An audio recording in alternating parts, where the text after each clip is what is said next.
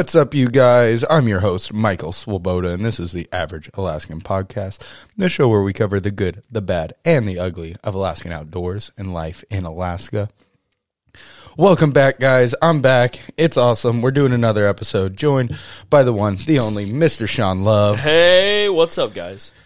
It's been the long awaited return of yours truly. I've been out and about in the mountains, doing all kinds of stuff, traveling around, hunting, enjoying myself, and finally got back. Um, got back about three weeks ago, something like that. Uh, and then took Miss Jordan Raymond on a trip down to Texas, saw some family, and went onto it without burning your hand. The Or- is really cool. Yeah. the studio back up and running. The old fancy, cold as hell garage right now, because it is a full blown winter now. The boys got gloves on. we uh we kind of fell behind on uh getting the fuel tank filled for the shop, so we're a little chilly, but that's uh life in Alaska. So, Freaking A. well, uh, first things first, thank you guys for tuning in for another episode. Sorry for the hiatus. Um, like I said before, I was out in the bush working. Uh, first year working towards my uh, or my register guides license, so that's awesome. Um, but with that, uh, I was gone, so I couldn't record. Uh, Sean and Sam were able to put together a couple episodes, but unfortunately, due to some technical stuff with uh, my laptop that I left them to use, um, they were unable to upload some of those. So we've had a, a lull in episodes, so we apologize for that, but that's life, and uh, we roll with the punches, and we're back now, bitches. but no so thank you guys. Like always we appreciate it if you like subscribe do all that fun stuff. Uh, let us know how you like the show. Um, bunch of new listeners since i've been gone so welcome. Thank you guys. We love the support. It's fun to hear from you guys. And i hope everybody's falls uh, were successful and are continue to be successful. We still got deer going on some mountain goat going on uh, cow moose which we're in the process of trying to tag and bag ourselves right now um, but yeah, all kinds of stuff going on. It's been shoot. We did our last episode because I left in August. I left first week August. Yeah, cause we went on, a, we went and did caribou, and we had a couple preloaded before then. Last time we recorded one together was end of July. in something July, like- beginning of August. Yeah, it's fucking November now. Holy cow! it's been a minute. It so- never slows down. Oh no, Mean, Alaska never does. But so we're here to get y'all filled in on everything in the world in the last three months. So we got plenty of stuff. We're gonna have a bunch of episodes coming out here soon. I've got some that I recorded out in the bush. Uh, Sean and Sam have some that are still recorded and on deck, so those might get released. Plus, we've just got a ton of hunting season recap to go through, gear review stuff, all kinds of stuff. So we're gonna be staying busy. We also like always have some awesome interviews coming up as well but we're gonna jump right in and uh, just start plugging out episodes for you guys again. You know get that steady one a week minimum and then we'll probably throw some bonus episodes out there for you guys. You know hunting season's starting to come to an end up here. It's getting cold. A lot of inside time coming up so we'll give y'all plenty of stuff to get caught up on. So we appreciate you guys and we appreciate y'all sticking around even though uh, we kind of disappeared for a little bit so you know, not much we can do there. Things got done, but things didn't get done. Yeah, uh, let's just leave it at uh, Sean's not very technically uh, inclined. I can work a cell phone. Counts for something. yeah, so uh, maybe maybe next time we'll leave Sam in charge. Uh, we'll see. I would be smarter. oh shit! So uh, where should we start? It's been crazy. I mean, what have you been doing? man, So That's a little big. bit, little, little bit of everything. Uh, I guess we can start from uh, uh, most recent to furthest away. Um, like I mentioned earlier, took Miss Jordan down to Texas. We were down there for ten days. Uh, we got back right at the. I think we got back the night of the thirtieth. So basically November first. So you guys will be hearing this on like the tenth. So we've been back for a little bit, but gotten to you know get honeydews done, get everything squared away, get life back in order. But we went down to Texas um, primarily to go see my grandmother. Hadn't seen her in six years, and she's getting up there in age, and you know it's tough being you know almost five thousand miles away. So you kind of you know got to make those trips when you can. So went down there, spent three three and a half days with her, and we were in College Station, and the Brazos Valley Fair was going on. So went and did some rodeo stuff with Jordan. She enjoys that, and went and saw a Twiggy, the world famous water skiing squirrel. So that was that was a highlight of it for me. That You should awesome. put that on the, the page. It's totally rad. Dude, the yeah, coolest shout out I've to, ever seen. Shout out to Twiggy. Hope you're doing good. Twiggy number eleven. He's the goat. But uh, so spent a couple days there. Saw a uh, old buddy from high school um, down there. Him and his wife. They were nice enough to let us stay. Thank you, Harrison and uh, Peyton. Really appreciate it, you guys. Um, but they put us up while we were in College Station, and then we headed down to the coast from there, down to Port O'Connor. Uh, got a family bay house down there that's been been in the family since the fifties, and lucky lucky enough to still have it in the family. So booked that out, went down there and uh, chased some uh, big bull redfish around, which was super cool. Jordan really likes it down there, and we got some pretty nice weather. It was blowing a little bit at the beginning of the beginning of the trip, but had to do some TLC on the the boat while we were down there. Uh, my uncle leaves a bay boat down there, and he's nice enough to let us use it when we're down there. So needed to put a new battery in it, and then went to launch it, and wasn't pissing water, so I thought the water, the impeller on the water pump had froze up, so took it in. Turned out it was good, but it just had some blockage in there, so cost a little to put it in the shop. Cut a day out of fishing, but uh, made some friends with the guys there at the shop, and they ended. Well, one of the guys Mike down there took us out on a flounder gigging trip one of the nights, which was cool. So, uh, you know, all came around, worked out in the end, but got the boat running and then uh, just did some, you know, didn't hit the fishing too hard. We were just kind of on vacation time. You know, been out in the woods for 70 days at that point. We're just kind of cooling off and uh but jordan landed like five 35 plus inch uh big bull red drum which was super fun a couple sharks uh she had one big redfish get uh claimed by the tax man shark came up and but it was probably the biggest red she'd hooked the whole trip. It was probably like 42 inches or so and it was i mean clean from the gills back just got whacked and got that on film and stuff which was pretty cool and uh, but she had a blast and caught a bunch of fish. Took her out flounder gigging. She'd never done anything like that, and she was just tickled pink to do that. And It's wild. It's a totally it's a wild experience. I mean, closest you can get to that here is spearing northern. yeah, through the ice. Yeah. It was just cool because it was a gorgeous evening, flat, calm, and we're just ripping around on. He had a, uh, it was like a twenty-two foot, uh, like tunnel skiff. But he had it outfitted with a fan blade over the outboard and, you know, full light system. He had a sweet flounder boat and it's cool just zipping around, baits jumping everywhere. Jordan's, you know, he can see through the water and real well. And so she's just pointing out every crab and all the fish that are around. And then she just, once she saw her first flounder and kind of, she missed her very first one, but then once she kind of got the, uh, the hang of it, got kind of talked through the, the system, she was just a freaking assassin out there, just stabbing fish with stick, stick, stick.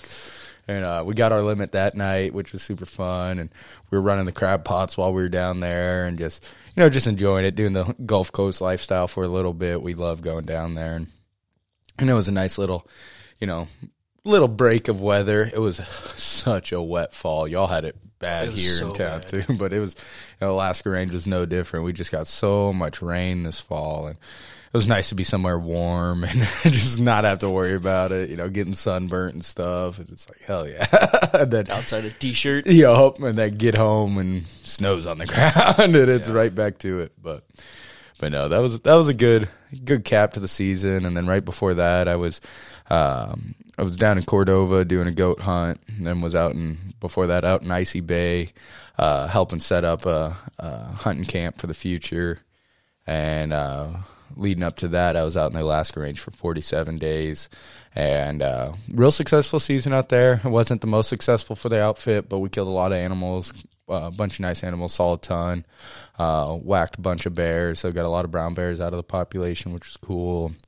It was just a real successful season. It was a great, you know, great group of guys. My first year working with that outfit, and you know, uh, Steve Johnson just you know was a great guy, treated me well, has an awesome outfit.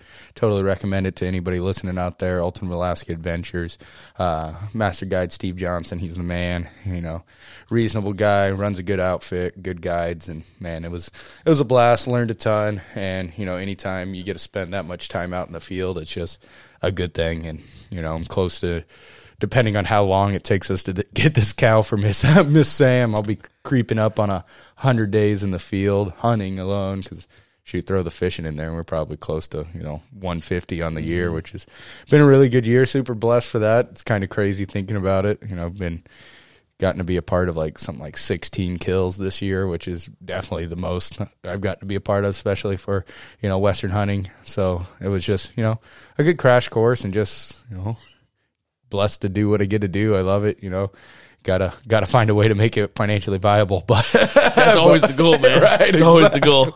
but no, it was it was kick ass. Met a bunch of awesome people and got to test a bunch of gear and just you know do all the fun things. But you know, it was good to be back. You know, after a while, starting to you know I hadn't looked in a mirror in a couple months, and I got back. I was like, Time for a haircut. yeah, I was rocking the the Leatherman mullet cut for a while, which was fun. But uh, Jordan said that had to go. She felt like she was sorry, guys. I'm fiddling with stuff, but I'm tinkering. Um, but yeah, she you know felt like a bad bad one night stand every morning. So I was like, ah, I gotta. We Oh, it was rad. Don't let me tell you the otherwise. Mad Max mullet was killing it. I it gotta was say. cool. Well, might have to throw that up on the Instagram for you guys. Y'all enjoy that and videotape the whole thing because that was the only mirror I had was the old phone camera. So, but no, how was how was your fall while I was gone? We Wow. haven't really we've seen each other a bunch since, but we haven't really chatted much about what we've been up to. A little bit of fishing here and there on the anchor. Got some rainbows, a couple dollies. Didn't get to fish for steelhead or anything like that. Just too freaking busy getting ready for winter. right. You know, you know how it goes. But yeah, got everything processed. Now we're just trying to punch Sam's cow. Heck yeah, because y'all, I still haven't even listened to it. I was going to on the flight and I didn't. I haven't listened to you and Sam's uh, caribou episode yet, but y'all both got caribou. Went and saw y'all's mounts today in y'all's house. They look solid. Yep. Freaking, that was sweet. How y'all were there for seven days, right? Y'all went Wednesday to Wednesday, or Yeah, we were there for seven days. We only got to hunt three days though. yeah, weather. Oh, so bad. if you're going to Adak, prep for only half the days. No. no, just a lot of wind, or do y'all get a ton of wind? the Both. It was. I've never seen rain fly sideways. we were coming back in some nasty waves. Just yeah, I bet. nasty, dude. Because uh, what outfit did y'all use for y'all's transport? It was um, not the Illusion. You guys went with Illusion Outfitters. Yeah, we went with Adak Illusion Outfitters. It was um, Chris with uh, what's his name? Illusion, no, uh, Adak Adventures. yeah. Adak Adventures, I think it is. Nice. Super good, dude. Super Yeah. cool. So did he just run y'all around to the south end of the island then? Yep. Yep. And then just dropped y'all off and Yep. Spiked out from there. hell yeah. Y'all took, uh, cause y'all took my, I mean, and Jordan's, uh, Mutha Hubba, the three man. That worked out solid Worked for you like guys. a charm, dude. Hell yeah. The thing's. I love that tent. It's badass. I'll say that. yeah, the only complaint I, you know, complaint, but it's a small one, is that you have to pitch the inside without the fly first. So Yeah. in marginal Shit's getting wet conditions, yeah, you gotta be quick about it. But but no, that thing's it's like it could use a tiny bit more ventilation. It's got like the two small vents, but it it does solid. If you got a slight breeze, it does really well. like, we didn't have an issue with the condensation the whole time. Nice. We had an issue with the foot pad, no, the foot pan. The Oh, the bottom, Yeah, soaking through the yeah, the front. tub of the. Yeah, It was fucking wet Yeah, I need the to get whole it- time we were there. I need to get a footprint for that one. I have a footprint for my Mountain Star, my KUIU one, and Yeah. that helps a lot. But yeah, But besides that, I have no complaints about it at all. hell yeah. And it was only not where we were sleeping, but where you come in and out of the door and stuff. But Uh, yeah, I should've normal put my- moisture stuff. yeah, I should have put my glass and pad there, and it'd been just fine. yeah, But nice. And so it was you, Sam, Sam's dad, and Her her, Uncle uncle, Tony. right? Yep. Yeah. nice, and Kate, Sam's Nice, dad's so there's- girlfriend. Cool. So there's five of y'all. Yeah, plenty of people to pack. it was very nice. Heck yeah! How many total caribou did y'all get on the trip? Three. And Sam's dad's going back in December. Oh shit! Nice. Yeah. Heck yeah! So oh, and that's nice. He's going in December, so he'll still be able to shoot a bull too. Yeah. So Yeah. right Oh, before- if they still have their antlers, which they should. Yeah, but eh, eh, Yeah. it. We saw that one moose that dropped one here. Yeah. So and it's early to be dropping them. Heck yeah, yeah, because we're still. Sam was lucky enough to draw a cow, local cow moose tag, which opened the twentieth of last month, and uh, y'all did, y'all weren't really able to do any hunting for it until this last weekend, right? Yeah. Yeah. So we went out. Y'all went out all three days. I was able to make it for two. Had to do some honeydews on Sunday. Figured I hadn't seen Jordan and I ditched her for Probably three months. call. I was like, ah, we're gonna go hunting. Probably a good call. It was tough. Like, mother- cold. motherfucker, you've been hunting for three months. Get, get your ass inside. Yeah, it was cold. You know, when I had done some previous scouting and you see some cows, but of course, by the time we're out there with a gun looking for cows, you didn't see a damn thing. Right. So Yeah, we saw some sign. We had that fresh snow, but just not a ton of ton of animals moving. It was real windy the days we were out, which and it cold too. So they were pretty down tight. hunkered tight. But we still got another two weekends. So Yeah, and this weekend will be warm. yeah, even you know you'll be on call for work, but even you know do some road hunting and Yeah, I'll be able to. So we get up before and do the road checks and stuff, but I'll be able to get out by eight, something like that. oh, not even light yet. Yeah, so no Uh, sweaty. Also, super ass chapped about the whole daylight savings thing. I kind of liked it getting light at like ten and staying light Yes. to like seven. I go to work and it's dark, and I come back and it's dark. yeah, it's good. It's cool. It's the tough time of the year, but You got to get out in it though. Yep. You're not going to survive Alaska if you don't. exactly. Get out with a headlamp, go ski, go snowshoe. On the days off, you have to get out in it. Oh yeah, Otherwise, you just you're gonna hate your life, gonna hate this place. We got a bunch of ice fishing planned because me and Jordan have a decent amount of time. We all, for the first time, have like solid amount of time off work. I'm, you know, I'm a bum. I'm un- I'm unemployed now, so I have all the time off. But uh, but no, so we're gonna try and make some good, at least you know, two three night, you know, ice fishing trips happen. And Yeah, because you came with us once, twice last year. uh, I think I made it three, made it out three times. Jordan made it out once, I think. Man, I fucking love it. Oh, Ice fishing's awesome. No, we're gonna hit it hard. It's just now starting to get good conditions in some places, so. Yeah, they're getting a couple inches up north. Like yeah, you know, Fairbanks has been fishing for a while, and then now Peninsula's starting to get hard, which is nice. Jake Yeah. saw uh, someone out ice skating on Beluga today, so Nice. heck yeah. That's good news. Yep, getting to be that time of the year, which is sweet. Also got some skiing planned. We got our uh, local Homer ski swap tomorrow, so gonna try and Is go it tomorrow or today? tomorrow. I thought it was today, but it's I thought so tomorrow. too. No, it's five thirty to seven thirty tomorrow. Sick after work. Yep. So gonna go try and pick up some skis. Probably won't have a ton of downhill stuff, but might pick up some cross country Get some skis. skate skis, dog. right. Need to do something. so it's a controversy topic. uh, I love skiing, like skate skiing, cross country Mm-hmm. skiing. Badass. Shit's awesome. It's exercise, and you're outside, and you're moving around. Some people just hate on it. I used to hate on it until I started skiing. I skied because Samantha skied. I was like, that's something we can go do together. You like skiing? Let's go do it. Let's go ski. She skied her whole life. Fucking badass at it. Makes me look like a chump.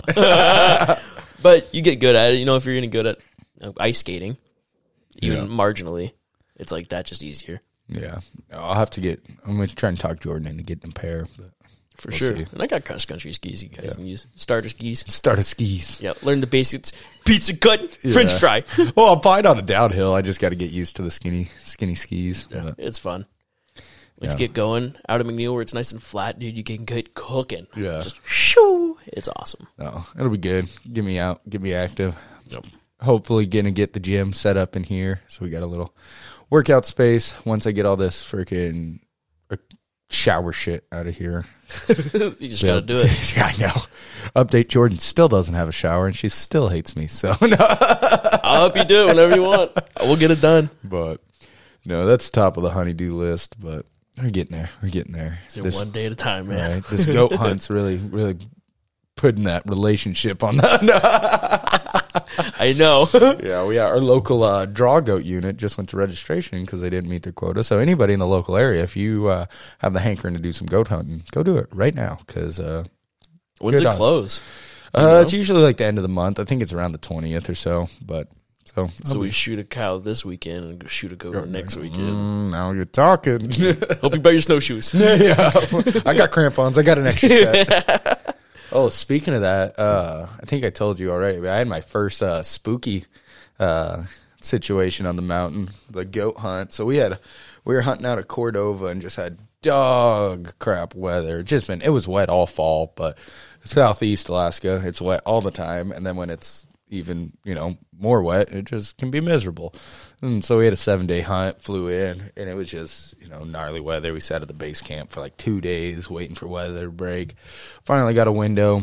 Was making our way. Uh, we were gonna go get up into the Alpine, set up our spike camp, and then work from there. And we were heading up, and we are working up this. Uh, like glacier runoff, this you know big uh, glacial rapid creek, and working up this uh, like stone face, and had our crampons on. There's four of us. We had a guide, two packers, and the client, and uh, we were working our way up. And I was at the end of the pack line, staying behind our client and letting him kind of work his way up. And I was we were probably twenty foot above the rapids at this point, and uh, sitting on this just basically sitting on this little edge of my crampons and waiting for the client to get up and you know you don't want to be on top of each other in that terrain because you slip you're throwing you know those two inch spikes through somebody's freaking dome so letting him get up and i was sitting in a spot it was kind of a bad spot and i was just waiting to kind of um, switch back the you know, other direction, start 45 and up that way. Client finally got in a spot where I can move, and I went to take my first step, and the you know ledge I was standing on just kind of slid off, and uh, just kind of started sliding down the stone face, and you know had my crampons and my ice axe, and so went to try and self arrest, just jab the you know the pointy end of my ice axe into the rocks, and just trying to get a grip with my crampons as I'm sliding down into these, you know, this little boulder rapid. And I was just like, shit, shit, shit, shit, shit. Finally caught about you know seven foot above the rapids, but slid a good you know 10, 12 feet, and just have you know sixty pound pack on your back trying to drag you down, and you know caught an edge, and you know I was like sweet.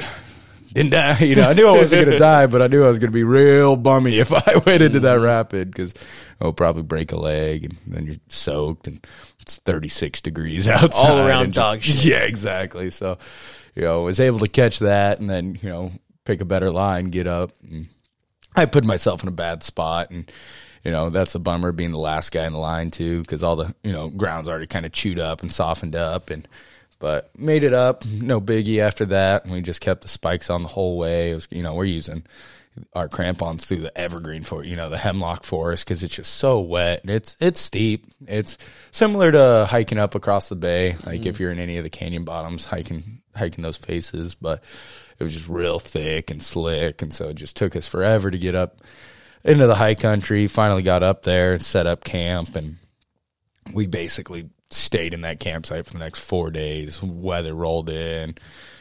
One day was just a blizzard. You know, camp's all snowed in. It's all socked in. We had probably four four hours of huntable time up there, and our hunter was using a traditional longbow, so you know we needed we needed everything in our you know in our favor for it, and it just you know didn't work out. But that's unfortunately that's how hunting goes in general, and especially in that part of the state. It just it can be brutal and traditional longbow for goats. Yeah, it's a, trying to eh. starve to death. yeah, right. Exactly. the, old, struggle stick and string, but uh, you know, it was you know all right time as good Great as experience. Yeah, as good as sitting in a tent for seven days can be. And but you know, put that uh, KUIU Storm Star or not Storm Star, I have the Mountain Star, which is a three season. Put it to the test. And going into the season, I was very skeptical on the tent. I wasn't super bullish on it, and it performed great. held up in that you know squall real good. I mean, it was blowing probably good thirty five, and you know snowing heavy, and you know stayed awesome. Didn't condensate hardly at all. Um,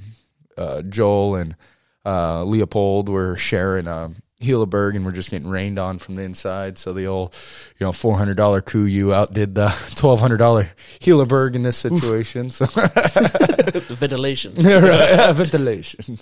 But so gear gear held up well pretty much all season. Had a couple blowouts on some things. My uh, Yukon pants blew out the seams. I put in a warranty on that, and a couple other small things. But for most part, everything held up real well. So it was it was nice, and it was a good test of it there at the end of the season. Everything been used pretty solid and then you know throw it into the fire with a you know good cold snowy icy mountain goat hunt to end off the season so it you know everything held up well the barney's pack is doing solid i did notice i blew out a peg on the frame on that top right frame you can see it's mm. not connected on our uh, cow hunt must have rattled off from being strapped to the wheelers or something but No, it was good. The only thing, uh, love my Barney's pack. If you're anybody out there looking for a pack to buy and you're going to use it, you know, for real heavy loads, Alaska, Holland moose, bear, stuff like that, or if you're, you know, in the hunting industry and spend a ton of time with stuff on your back, uh, these freaking Barney's packs are hard to beat. But do not, whatever you do, do not buy the water bottle holster for it because it is dog shit. Kevin, I'm talking to you. That thing is garbage. it's like fifty dollars. doesn't work. Unbuckles all your tension straight. It's horse shit. But um, other than that, really great pack. Great pack. but no, it held up well. It needs a bath. It's getting pretty ripe. It carried out two moose, two caribou, a brown bear, um, and a lot of a lot of sweat from me. It smells like unwashed ass. yeah, and hopefully one more moose on the season. But uh, that'll be and maybe a goat. Who knows? We'll see. We don't pack Still- that moose too far. yeah, right. Yeah, if we can't get to the wheelers, we ain't shooting it. Yep. No. Jet sled. There's enough snow. We're bringing the jet sled. Oh yeah, but but no, it was it was a freaking kick ass time. We we'll dive into some of the hunts uh, a little more, and we'll probably do a full breakdown episode for a bunch of them. But it was a freaking doozy. How did uh before I, I keep rambling? How was y'all's uh uh moose season, the main bull season? That's long. Yeah. Long and sad. I've never seen so more illegal bulls in my life. we spent, I mean, I spent every day after work out there and every weekend the entire season. No. I'd seen, so we called in so many cows. We called in a couple of really nice bulls that were, meh, not big mm. enough. Real bummer. A good license loser. Exactly. They're like, well, real close, not close enough for me to shoot you. yeah. So that one we saw with the one antler, Yeah. we were out there looking. That I definitely saw him earlier this year. Yeah. I have a picture of him. No, that's cool. He he should be a good bull next year. He had good genes, at least from the one pound I saw. Weak front on that side, but Mm-hmm. good mass, decent width. He's probably like thirty eight to low forty, Yeah. but he's he's got some decent looking genes and big big solid body. Looked like he was limping a little bit almost. Uh, It could have been and, cold. uh, yeah, exactly. He was bedded. It was frigid out, so he's Yeah. probably just all stiffed up. But I'd spend many mornings in the stand, going out, going out before light, going in, doing a little calling as soon as the sun comes up, waiting, waiting for that first feed to kick off, and nothing, nothing. Called in a bunch of cows that I haven't seen yet for the cow hunt, but they're out there. They're out there. That's a, some moosey shit, man. Yeah. That's a great spot to moose hunt. Oh yeah, and we'll pull we'll pull a cow out of there for sure before the season's over. Oh, we just gotta, you know, weather's tough and you can only control so much. That's one thing about moose hunting is you got to be out there. It's not like tree stand hunting down south where you sit in the tree stand for one day and you're like, oh, I watched you know five whitetail walk by and I don't want any of those ones. This is mm-hmm. like call it in, wait all day for him to get there, get back the next morning and he's wandering around where you were. Yeah, you just got to put your time in because, like, on our hunts, you know, we were doing ten day hunts, and you'd be glassing the same Mm-hmm. chunk of country every day, and it's like can't be anything in here. You know, we've glassed it for three days straight, haven't seen anything. Next morning, there'll be ten moose, Yep. you know, out feeding. Four It's a matter of being out bunch there. of cows. It totally is a matter of Oh, being yeah. out there. And that country's so big, so thick that if they're bedded down, you'll never see them unless you walk right up on them. You know. Yeah. Um, but yeah, no, it's just a waiting game and exactly time in the field. They're big animals, not high density, so it's like you know, Definitely get some scouting done before you go out and pick a spot and be like, this is my spot. If your family hasn't done it for 50 years, yeah. definitely do some serious scouting. hmm And just don't be afraid to try a bunch of country, and don't be afraid to pick a spot and just hunt it hard for a season. And if there's not, you know, find out it's a bad moose spot, you find out it's a bad moose spot. That's part of fucking figuring out hunting. Yeah. it Looking for be. signs and Yeah. giving it its best damn shot, man. Yeah. That's all you can do. Yeah, and I honestly, especially if you're weekend warrior in it, uh, you know, I I believe in you know figuring out an area, figuring out you know the patterns of the animals, what their routines are, that type of stuff, over just bouncing spot to spot to spot. 'Cause, Yep. You know, you might get lucky doing that. You're going to cover a lot more country, and you know, got odds of you know something bumbling out. But you know, until you figure out actually how the animals are moving and interacting with the landscape, you're not going to you know find true success, true long term success without figuring that stuff out. And Well, and here it's kind of hard to see unless you like. It's hard to glass. It's hard for your to use your binoculars and put them to work and Mm-hmm. really get to seeing things unless you climb up in a tree. You know, even then we don't have real big trees here, know, so it's it's a lot of scouting. Yeah, exactly. Just figuring out, you know, kind of where they're where they're feeding, where they're bedding, you know, just where they're traveling. That's you know, it was nice getting out with that fresh snow and mm-hmm. being able to see, you know, wh- you know, wh- what general direction are the moose moving? Are they moving, you know, down valley, up valley? Are they, you know, hanging out in the bottoms or staying in the trees where you know less snow cover, stuff like that, and just you know.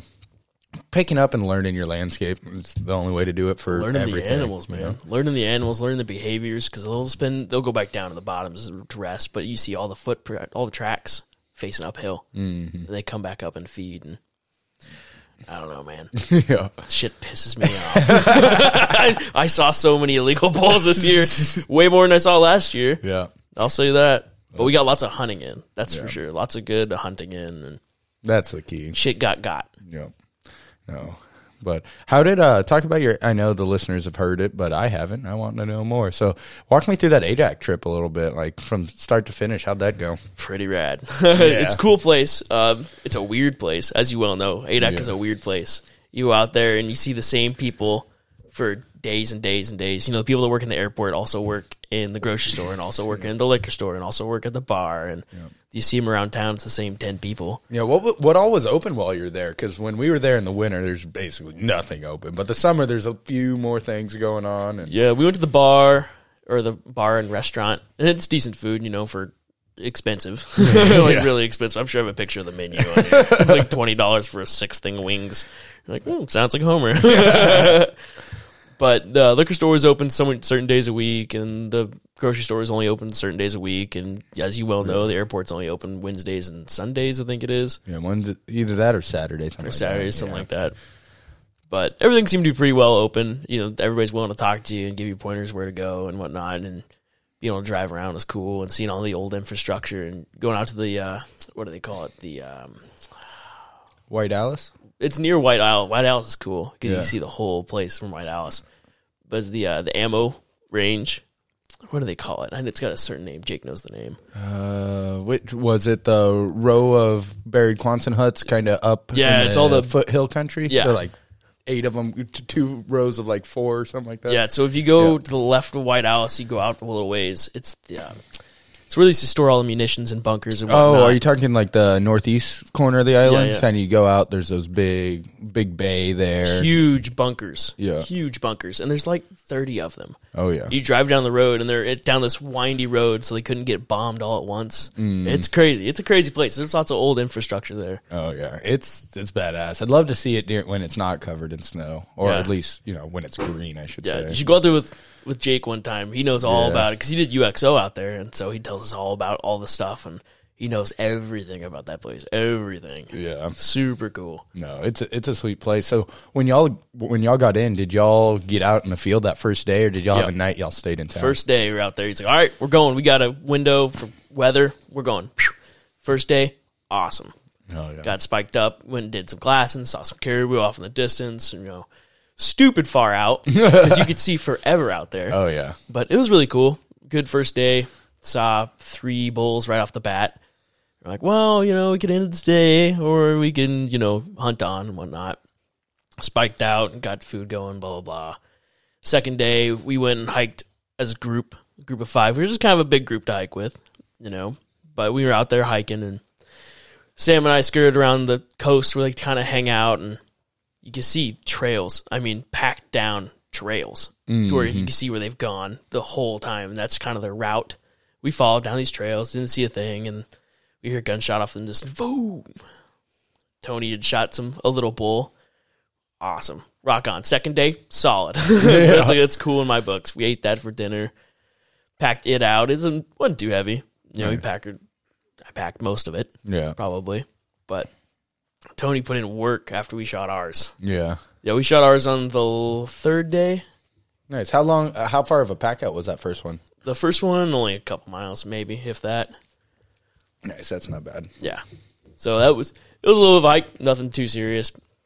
The third day when Sam got hers and I got mine, it was in a little bachelor group of five, five little bulls, and we had hiked three, four miles on top of this, uh, like a plateau in the middle of this valley. So mountains on each side, big lake down at the end. We're glassing this valley, and we see the five bulls at the end of the valley. Like, okay. And we had split up from the rest of the group. The rest of the group was on our right hand side, kind of on the s- south of us, a couple miles, and they were working this ridge line, looking down on the other side. And it was kind of in the middle of our where we had designated to be our hunting area and their hunting area, kind of on mm-hmm. the edge between us. And so we waited because we're like, they for sure see him. They for sure see him. Turns out they didn't see him. We waited, we waited, we waited, we didn't know. So we're like, well, it gets to be 1.30, 2 o'clock. We're like, well, we got to make a play on it. Yeah. They're good sized bulls. This will be third day. You're not promised any good weather. We're making a play. You know, we go out, hiding behind moguls, wa- walking in a creek so they can't see us. And we get behind this decent sized rock. They're like, okay, there they are. They start to bed down. You see the antlers just over the rocks. And so we make our way, try to get up on them.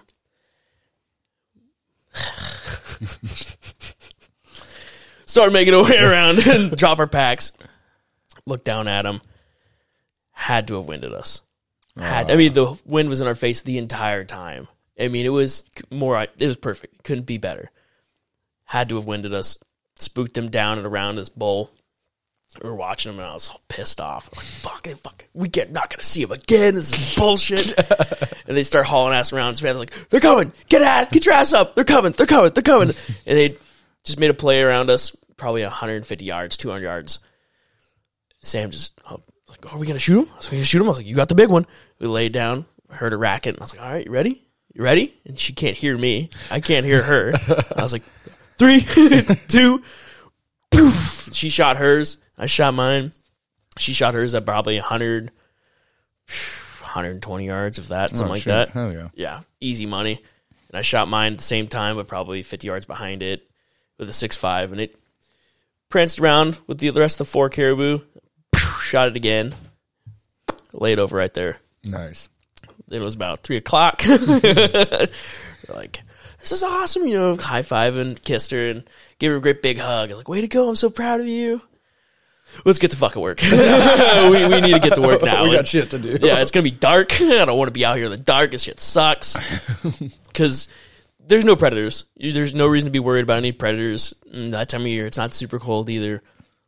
But what worries me the most is your footing No, yeah. when you're hiking out there. Because what looks like it's solid ground, you can sink like a foot Oh, yeah. into that moss. and when it's dark, there's just no landmarks out there. Nothing. Nothing to You get turned bass backwards Oh, in yeah. a hurry. But got them opened up, got one quartered, and I had stuck a trekking pole up with a uh, game bag on it, so hopefully they'd see us. Like, Mm. please, please see us. This is gonna be a really long night. Yeah. They finally saw the game bag and came down and got it all packed out. Probably five miles from camp. Good little Good hump, one. Yeah. but it was nice. Got all done in one whack. Yeah. Heavy as all hell. Yeah, because y'all kept the freaking hoofs on you, dummies. so that was the first thing I saw when I saw your picture. I was like, motherfucker. I was like, you just carried an extra like 12 pounds out for no reason. Idiot. yeah, I caught some shit for that. Ain't gonna lie. Good. well deserved shit. yeah, but you know, live and you learn. Yeah. What time did y'all make it back? Did y'all, cause I'm assuming y'all got it all out in one trip. Yep, all out in one. Yep. That was nice. So proud of her. Yeah. She's badass. That pack held up really well. Yeah. Her new Her EXO. EXO, amazing. Heck yeah. She loved it. She said it rode super well.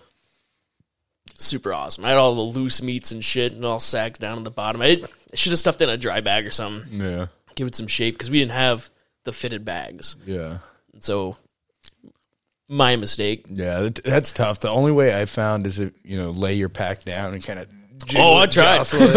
strap it down, but honestly, the straps on those KUIU packs they just aren't burly enough to hold Definitely not. that type of stuff, and not really placed in the right spots for. No, for it all ended up being like a saggy, wet diaper, Diaper. down the bottom. Yeah. My lower back was just fucking killing. I was like, this is fucking bullshit. I, I'd stop like, I stopped one time, probably a mile and a half, two miles down to try to readjust my bag. I was like, mm. fuck this. Yeah. Fuck, we're just fucking doing it. Fuck it. Cinched her down as tight as she'd go. Hoofed her out of there and got back. Reasonable time. Hell We yeah. had one of those little abandoned shacks. oh yeah. Hung up all the meat in, nice and dry in there. Well, dry-ish. Yeah. you know, the roof cap had blown off and part of the roof was open and the windows were open. So we were like trying to put shit in front of the old door on the windows and mm-hmm. stuff. And But it was really cool. It was a great experience. Hell yeah! And then from there on out was pretty much his weather. Oh yeah, that night it blew so hard. Yeah. I mean, our tent was like starting to blow sideways a little bit. Thank goodness I put the guidelines out that evening. Oh yeah. I stuck all the guidelines out real tight, rolled up the vestibule that I had. I had my tarp laid out on the side, Uh-huh. throw all of our shit under, rolled all that up, stuck all the bags in the vestibule of the tent, and thank goodness it got wet so fast. Oh, I bet. We were in a dry area, super dry. yeah. It was swamp underneath, like within ah, hours. Like, holy shit! It rained, it rained, and rained, and rained. When he came and picked us up, it rained and rained, rained some more, and it started blowing in Yeah. at South End. I guess we were on the south, I don't know, southwest side. Yeah. Down on the big peninsula. Yeah, ish. Ish, that Ish. area. Don't give away too many. it's not a big island. yeah, that's true. I ain't gonna give away too much. But we were in, in that vicinity, Yeah. and we were coming around back to Adak, the city, and it was uh windy. I wouldn't say it was the shittiest boat ride I've ever had, but it was rough. Yeah. That was for sure. I think it was like ten foot swells or something like that. yeah, ten that's foot, fun. twelve foot swells. And y'all probably aren't on a huge boat. Probably like what, thirty six foot. It was a six pack. Yeah, thirty something. Yeah. That's always that's always sporty. How long does that run? I mean, obviously in weather. It's Oh, gonna a lot jogging, dude. We were not moving for a little while. he was like, "We need to go towards the land and kind of jog around, try to catch some of this, you know, less windy area to get make mm. some room." Oh, I don't even know how long we were on that boat. It felt like forever, but it was awesome. It was cool. He's a great driver, great captain, cool dude, great hospitality. It was Oh, awesome. yeah. It was a long, it was a long afternoon. yeah, yeah. when Jake hadn't Samantha's dad Jake hadn't shot one yet, and we were kind of glassing up on the hillside as we were riding on the boat, pulled into a couple bays. Not a whole lot of action. We saw uh, a couple cows take over the hill. And that's all we had saw. But he's going back in December to go get his bull. Nice. Heck So, yeah. and he knows that place really well.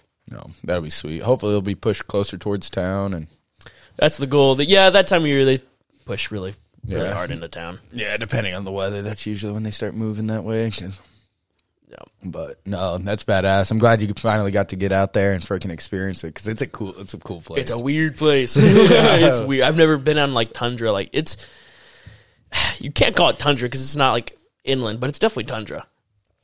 Oh, yeah, But it's it's weird. I've never seen anything like that before. It was weird. yeah. No trees, no nothing. Did y'all go to the national forest while you were there? Yeah. oh, I'm sorry. There is trees. like five. Hey, it might be twelve. Be nice. Oh, All those salmon berries that have been planted there by someone in the little pet cemetery right oh, there. Oh, yeah. we were just devouring. First fruit we've had in a week, and we're like sick. Thanks, Fido. Yeah. but it was cool. It was a great experience. I'd do it again. It's not the most costly adventure by any means, Yeah. but it's awesome. Hell yeah. It's definitely on the bucket list. I want to go out there and shoot birds sometime. Yeah. No, you. That was. I'm glad I took my shotgun last time. It was a good time. Yeah. But no, I'm I'm freaking stoked. I'll probably go.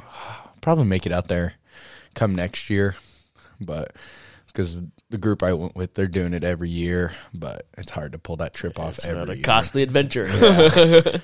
But but no, that'll be a good time. It's a good freezer filler, especially in the winter. You know, Yep. kind of unlimited tags. But yeah, especially if you got Alaska Airlines miles. That's the most cost effective way to get out there. oh yeah, super cheap flights if you're using miles. Not so cheap if you're not using miles. Yeah.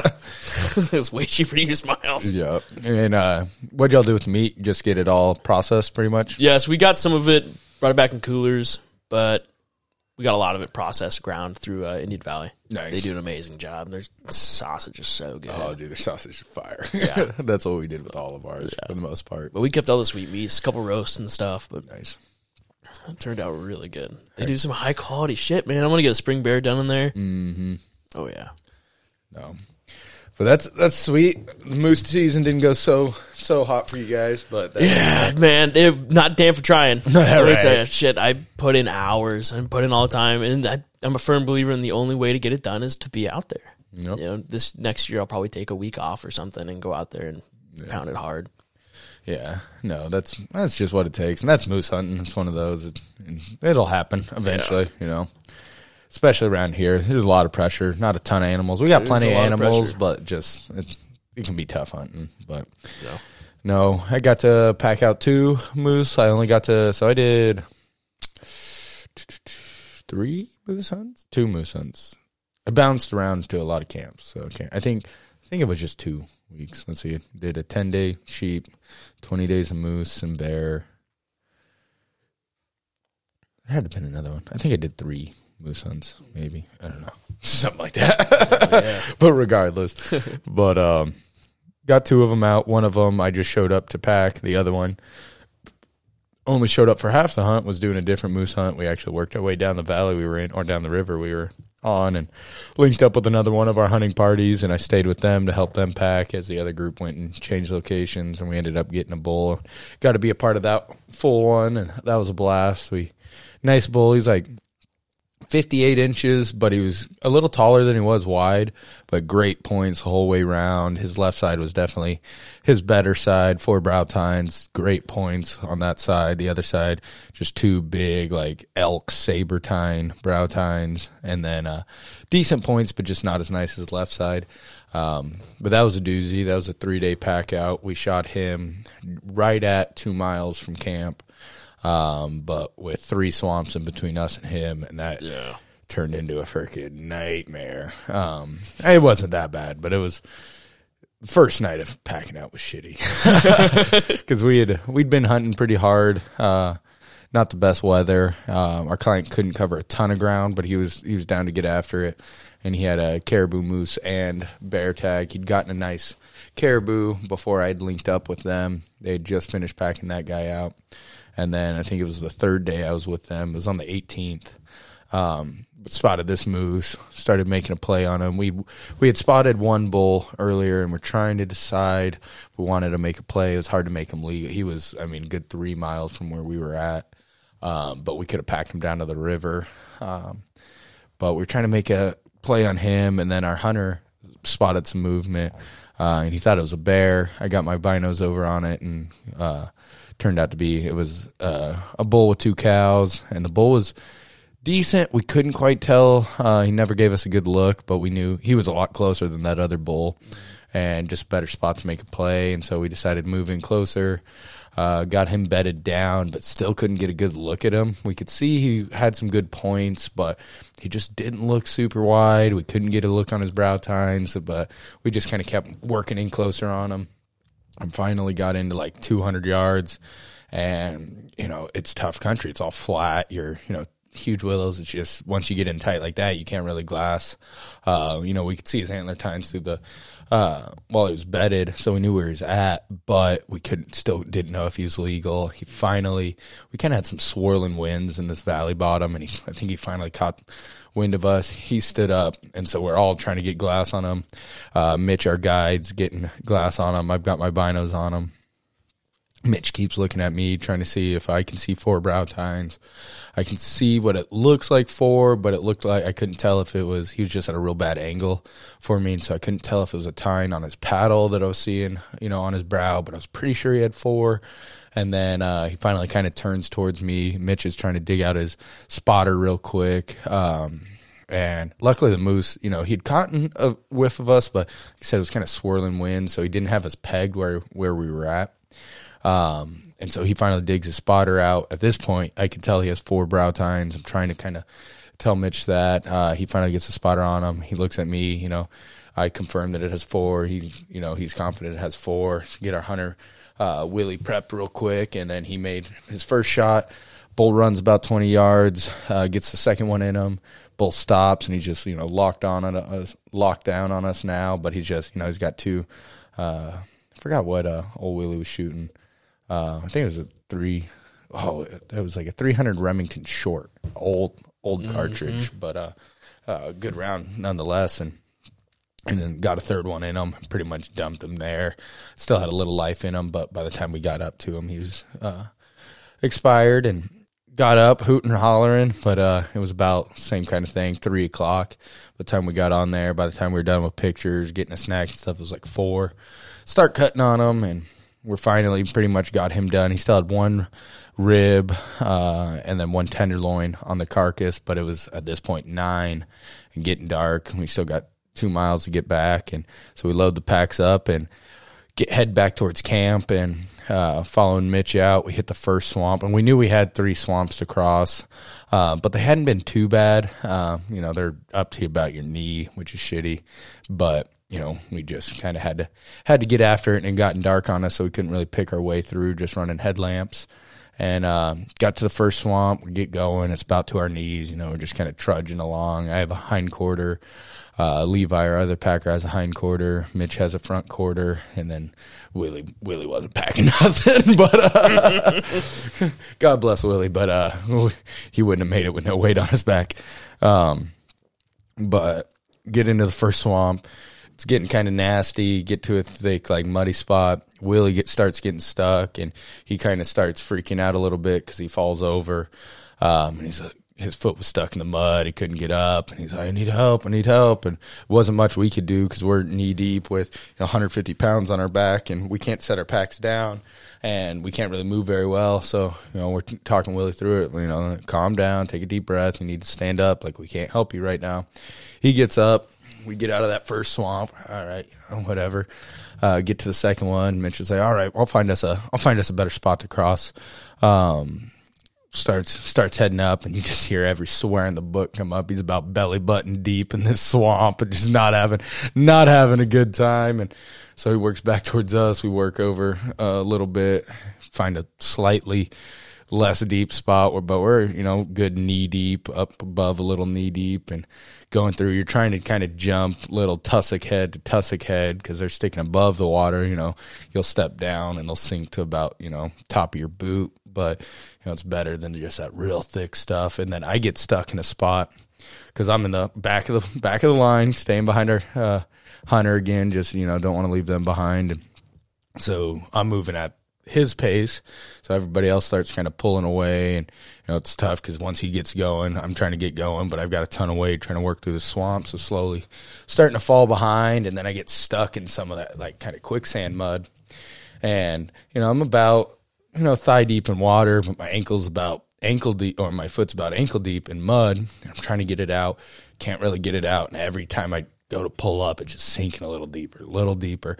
And I gave it like one good go and didn't come out and just sink above my knee. And at this point, you know, I've got no, le- I can't bend my bend my leg at all. So I'm like, well, this is where I die. Um, no, so Holler was able to get uh, Levi's attention and Mitch stops. Levi comes back to try and give me a hand or just trying to get me out. Can't get my leg out of this mud. Gave it one more big heave. Try and push up, lose my balance, fall, snap one of my trekking poles, and then pack goes, you know, get submerged.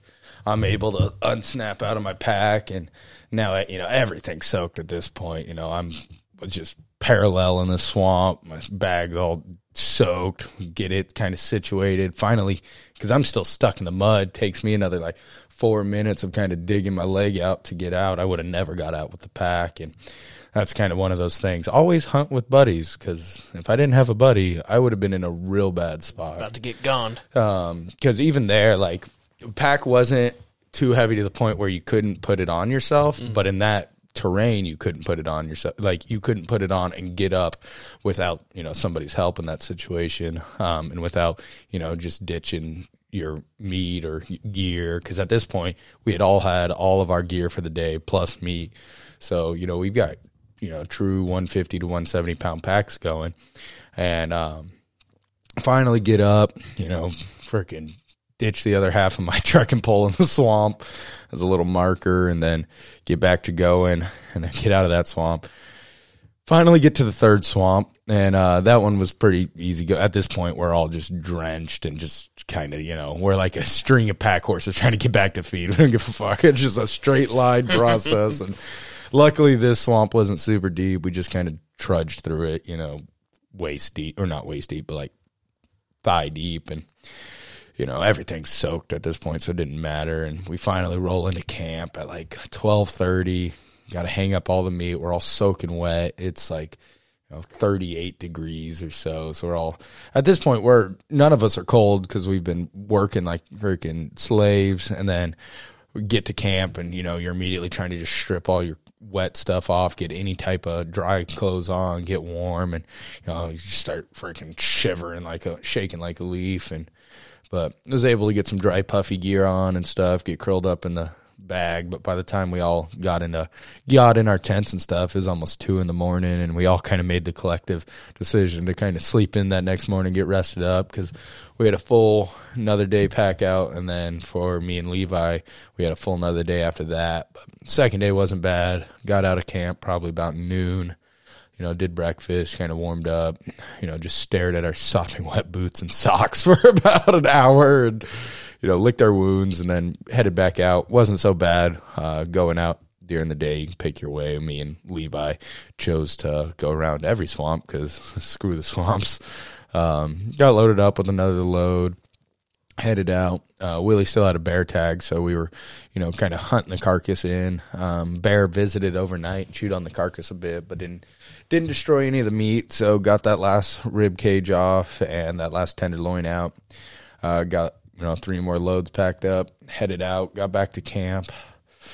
Can't remember if we ended up coming back in the dark a little bit. Then I think we got back to camp right at dark. Kind of fired up a fire, ate some ate some moose meat, and started the drying process on some stuff. And then the next day, me and Levi had to make one more trip. And last one was a doozy just because it would have been, it, it would have been a moderate pack out for three guys, but it was a hefty one for two.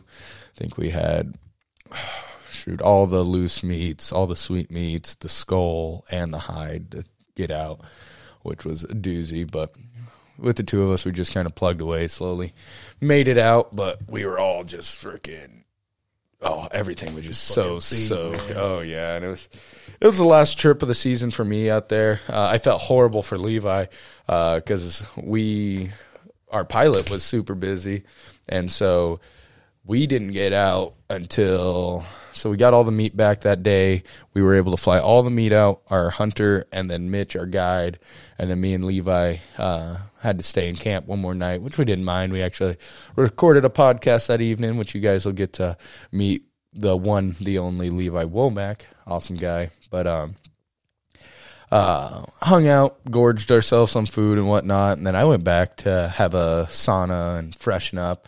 But poor Levi had to, he just got his next round of client and guide and went rolled into a ten day bear hunt. And poor kid had just gotten beat to the ground all season. He was the man's made of frickin' stone, but he got put to the test this year.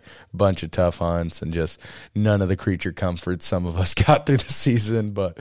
Um, but no, that was a super awesome hunt. The other uh, moose, like I said, I didn't get to be there for the kill, but showed up to do all the packing, and it was another nice moose. Uh, gorgeous, gorgeous bull. Another like fifty-eight, just under sixty-inch bull. Um, and that wasn't bad. Just did two trips with that. We had four guys or so packing on that, so wasn't bad. But man, those moose pack outs there, because yeah, we we weighed out and something like 900 pounds of meat we pull off of them. So you're looking at about 900 pound trips. And with one guy, that can be a freaking ordeal. And luckily, we usually have a couple guys, but man, they were, that was, that was the crash course. Yeah, that was like definitely that first day, that first trip of that moose was probably the most like mentally, ta- I don't even, because there's two packouts I had this season that were just like, brutal. That one just due to everything was wet and it was cold and it was just in the dark and kind of just like not ideal. And then right before I went to pack out the first moose, I was helping pack out two caribou. And that was by far the longest pack out and the heaviest because flew into camp. Um, I met up with Spencer Johnson, uh, Steve Johnson's son. He was helping out for the season, and he'd already shuffled a bunch of. They'd gotten three caribou, one close to camp, so only had to pack that a bit. And then the other two were about two and a half miles from camp, and showed up on the last day of hauling that back to camp. But we had to go two and a half miles to the caribou, load those up, bring them back, and it was like I think I had a hind quarter, uh, a section of rib, and then a head, uh, head and skull got back to camp with that, and then we had to pack up all of their spike camp, which wasn't a ton, uh, but we had you know six six to eight days of food, uh, all their gear. They were just uh, bivvying it, so they were just running a tarp and some bivvies. But all their cook stuff, all their food, uh, the hunter had left some gear, and I had just come from a different camp and I didn't know what I was walking into. So I had all of my gear for a full, uh, full hunt. Plus, I think I had six days of my own personal food. Uh, was able to pawn some of that off on our pilot to drop off at camp. But our final, uh, once we packed up camp, I had see most my essential gear which all my sleeping gear all of my you know boo boo ouch ouch kit you know binos uh Uh, everything. everything outside of my spotter tripod and uh yeah, I think that's about it. I had most of my shit. And then hindquarter, ribs, head and skull, plus half a camp. We started off and we had we had about a four mile trip down to the river where we were getting picked up. Luckily it was all downhill, which was nice. We started packing and then Spencer, he'd been packing for like three days and his pack was just too heavy for him. He wasn't going to be able to make the hike. And so we wanted to ditch about 30 pounds of gear up on the mountain and just come back for it the next day, which uh, it was just, it wasn't going to work out with kind of the timeline of stuff we had a moose to head out and pack out for. We just, there was no way we were going to be able to leave it up there and make it work. And so I had him strap it. We had, I had no more room left in my pack. So luckily he had all this gear just in a bag and we were able to string it up in the rack of the caribou. So my pack, my pack was just absurdly overloaded. Like it was when I got done with the pack out, I kind of had to re- self reflect and was like, that wasn't the smartest thing. Like I definitely could have. It was the heaviest thing I'd had on my back since you know Olympic powerlifting in college. like you know, it was just like it was it was a doozy. Uh, but I wasn't about to leave it up on the mountain and make that a whole deal. So, you know, just slow and steady. 250 yards at a time, stop, catch my breath. We had all day, so we were just kind of taking our time. And I'm glad, once again, wouldn't have been able to make it if I didn't have a hunting partner with me because this pack was to the point where you, even on a slope, you couldn't get off the ground by yourself with this pack. It was just, it was just too heavy. And so without Spencer there, there's no way I could have got down. And without me being there, there's no way we would have got all the stuff out. So it was kind of, you know, you needed to work as a team to make that work but just continue to make our way down the mountain just freaking slow and steady and like real slow. We ended up packing for 12 hours this day. We were just, we were not moving fast. Granted, we covered, you know, about nine miles that day, but it was just like slow going. And we finally make it down. We're starting to have to fight the sun sunlight. It was getting dark about 9:30 that time and we weren't where we were getting to on the river. We weren't far from camp, but we still had to run the riverboat you know, up to us and back down. And the river's so shallow, you can't run it, you know, you can't run it safely at night. And so, you know, we are like, shit, we got to get down there now, start just hoofing it. Spencer, you know, we split up. Spencer gets down to the river to, you know, make sure we get a trip out. And so I'm just plugging along. We've only got like third of a mile left to go. I'm checking my inReach to make sure I'm heading on the right course. And then somehow in the uh, process of it, I end up losing my inReach because I keep it clipped and tethered to a little uh, like D ring on my uh, pack strap. But the string I have it tethered to was a little long at the time, and it kept hanging up in my trekking pole. I was just getting frustrated. And I was worried it was going to like trip me up, and I was going to go, you know, head over toes with this pack. And I was like, I'm going to freaking hurt myself. So I untethered that at some point, and I kept checking my inReach, and it was just, you know, at this point, you know, you're just exhausted. You've had, you know, this much weight on your back all day. You're just beat down, and I just, you know, didn't clip it because I was like, oh, it's just tethered. It'd be easier to get to this time. just drop my inReach in the middle of the trail get another 300 yards, realize I'm missing it. And I would just was like, fuck. Because I was like, I can't, if I take my pack off, because at first I was like, I'm not turning around and going a quarter mile back. No. I can't. Like, they're just, I'm not going to have time.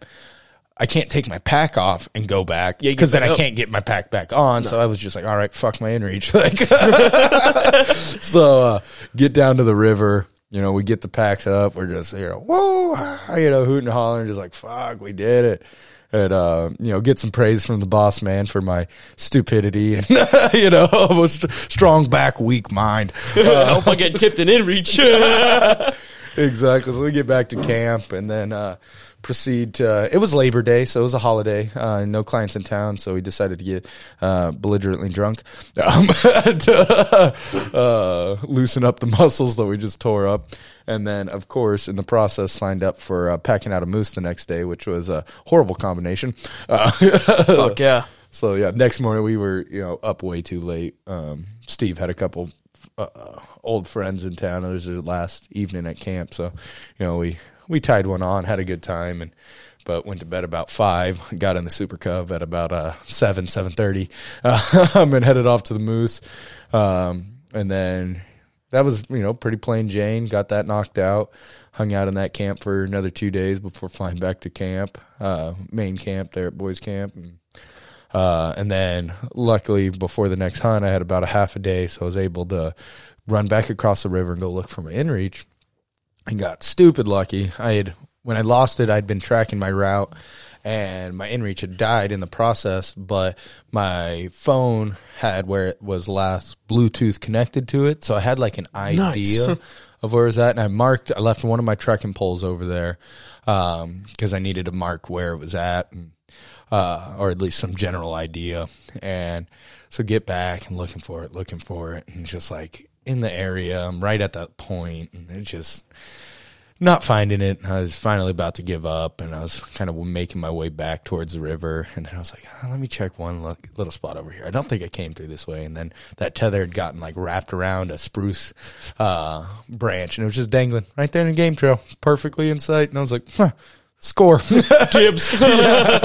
So uh, lucked out, got real real lucky. Uh, if you're at home, uh, the trick to finding a needle in a haystack, uh, there's two steps. First one, have an idea where the needle's at. Number two, get real fucking lucky. that's what that's what your boy was, and no, it was nice because you know it's just not having one out there is it's crucial to have one out there. Communicating with pilots, communicating with base camp, trying to you know figure out trips, planning, all the logistics and stuff. It's just a nightmare without communication out there, and plus you know keeping in touch with you know stuff on the home front. But um, so it was nice to find that. I was gonna be real bummed out if I lost that. Fuck yeah. But that was that was by far the most like physically demanding thing I've done in a long time. That pack out was brutal. Made me feel good though, because got back to camp and because you know Spencer had made it down there before me, and he was already talking. He was like, "Man, this this Mike kid, he's some he's a crazy son of a bitch." I'll tell you what. You know, talking to his dad, and, you know, and they Steve was kind of skeptical. "Ah, it can't be that big, bad. Grabbed the pack. Like, That's probably the heaviest pack I felt in a fucking long time. And I was like, "Thanks, I know I'm Thanks, stupid. dog. I know I have a low IQ, but Low IQ, really strong back. but no, that was a freaking doozy. That and that first uh mo- or that second moose, but the first trip of it, those two were just like because nothing. It was a perfect pack out on the caribou. It was just like it was a true like gut check, like you know, talk your shit and show out. Like if you're gonna if you're gonna talk shit about it, like you better be about it. And there's a few times that I was like real close. I was like, "Ugh, I I need to just fucking ditch this. But it was at the point where it's like it's only a mi- another mile, it's thick brush, but it's only another mile. I've already done it. In the last three miles, we could do this. we could Finish your shit sandwich. yeah, exactly. Eat the crust. bitch. but no, everything else wasn't bad. Had a brown bear that we packed out about five miles. Um, that wasn't bad. That was, you know, it was it was a long pack out, but it wasn't like, you know, knock your socks off or nothing. And plus, it was the first pack out of the season, so it wasn't wasn't bad. And, but no, it was a good it was a good freaking season, man. It was a lot of a lot of covering country. Got to you know put a lot of thing you know think about a lot of stuff. Think about the future. Got some wicked sick plans for the future now, which you guys will directly benefit from. Uh, we're gonna keep that uh, uh, a secret for now. Uh, we got some groundwork to put behind that, but uh, you guys will be really excited to hear about that in the future. Uh, but hopefully, come 2024, you guys will find out and it'll be badass. But So, serious question time. Ooh, now that you've secret seen, time. Now you've seen lots of racks, and I helped Levi's dad do a bunch of uh, moose racks this Mm-hmm. fall and doing euros on them and stuff. Probably saw you know 40, 50 of them. How do you judge it? This is the age old question. Looking at it, how do you judge it? like judging a bull, Yeah. judging for 50 inches. Yeah. So the way we would look for mature bulls, first, just like if you're looking at the moose itself, so they've got their bell around their neck, Mm-hmm. and you know they'll be real long. Uh, kind of looks like uh, the little The waddle. the yeah the waddle like a you know a turkey has or even a cow. Some cows will have it but they have that bell at the end. You're looking for like a short bell. The more mature they get the more that they rub off. So you're looking for a short bell. And then if you have a direct like if you're looking the moose in the eyes it's looking at you if their ears are relaxed down and relaxed ear tip to ear tip is about 30 inches Another set of ears. Yep. So you're looking for their ears laid out, and then you need 10 inches on each side to make it 50. So that's that's generally what we were doing. What we were trying to, ideally, we'd be you know in the spotter, we'd find a bull, we'd try and get a picture with it with phone scope, or you know just trying to snap a picture of it. And you're trying to get a face on picture, and then we'd take like a candy bar wrapper or something. You know how on the they've got the, like the perforated edges, the little like zigzag edges. We'd use that, take it on, you know, put it on your phone screen, figure out how many uh, little zigzags it was from ear to ear, or if you don't have a good ear to ear, the skull plate's usually about ten inches. And then we'd measure with that and try and get an idea. Uh, but yeah, usually relaxed ears, uh, 30 inches, and then you're looking for another, basically another set of ears outside of it. But it, it's really freaking tough. I mean, like that last bull, he was 58 inches, plenty legal, had four brow tines, which, you know, is what gave us the Yeah. call. But I mean, at 200 yards in the heat of the, it's hard to judge, you know, because 58 inches, that's only four inches on each side. That's not a lot, you know, that's a credit card on each end of his, you know, horns. And it's really not that much. Uh, but it can be tough. It just, we, when we were looking for it, you know, just a myriad of things, you know, no bell, uh, you know, big, blocky body, but it's tough. All moose are freaking big and blocky. Um, but then, yeah, you're looking for generally big fronts because if you can get your brow tines, then you're golden. That's your, you know, that's your money Yeah. ticket. Oh yeah. Um, but then, yeah, just spend a lot of time trying to get a frontal look on them because when they're walking away from you, they look fucking giant. like they Massive. look like you know, so you can't judge them from there. And then like on uh, the bull uh, that me and Mitch were trying to give the green light on, you know, he just kept giving us these like quartering looks. He looks real good. He's got good points. But if they've got good points, sometimes, you know, usually big old bull, their tops are real rubbed down, uh, you know, missing points up high and stuff. And so he can just be real finicky, but we'd spend a lot of time just trying to get a real good look through the spotter. That was that was kind of our main ticket. But yeah, just looking for uh, kind of a no doubter. That's what we're generally trying to hunt for out there. We're trying to get 60 plus inchers. You know, we passed on a lot of like 50s to 55s uh, just because, you know, they're legal bulls, but, you know, we're not trying to shoot borderline bulls. You know, we're trying to give our clients the best bulls we can. Um, which in some circumstance, you know, Rodney, awesome client we had from McAllen, Texas, uh, chasing a chasing a bull with his bow. We had two bulls that were legal. One that was in and out of our life in a heartbeat. That was the ruddiest bull we'd ever seen. We'd actually gotten on the same bull with a different client on the opening day, and he gave us the slip. We had ended up nicknaming him Houdini. Um, real good looking bull. wasn't the widest, but just he was kind of like the bull we got with Willie. Just great points, you know, real solid bull. Just kind of like your picturesque wall hanger, just like a clean looking, beautiful moose. Uh, gave us a slip on the opener, and then with uh, Rodney, we saw him the day we flew in. I glassed him up, and when we watched him pretty much sprint four miles in and out of our life, he stopped like twice to catch his breath, but he was just lip curling, freaking licking his lips. He, you know, he smelt it. He was on the gravy train, man. he was heading for Ladytown, but uh, and then saw you know another legal bull. We passed on him. He's just kind of broken up. He was you know 50 probably between 50 56 like solid bull. Um, and we actually ended up watching some locals kill him which was unfortunate because we were wanting him to you know live on another year. And we had you know we could have went and killed him but didn't. And then you know saw him get killed. So you know glad they got a moose but it was just kind of like a really? Damn, exactly.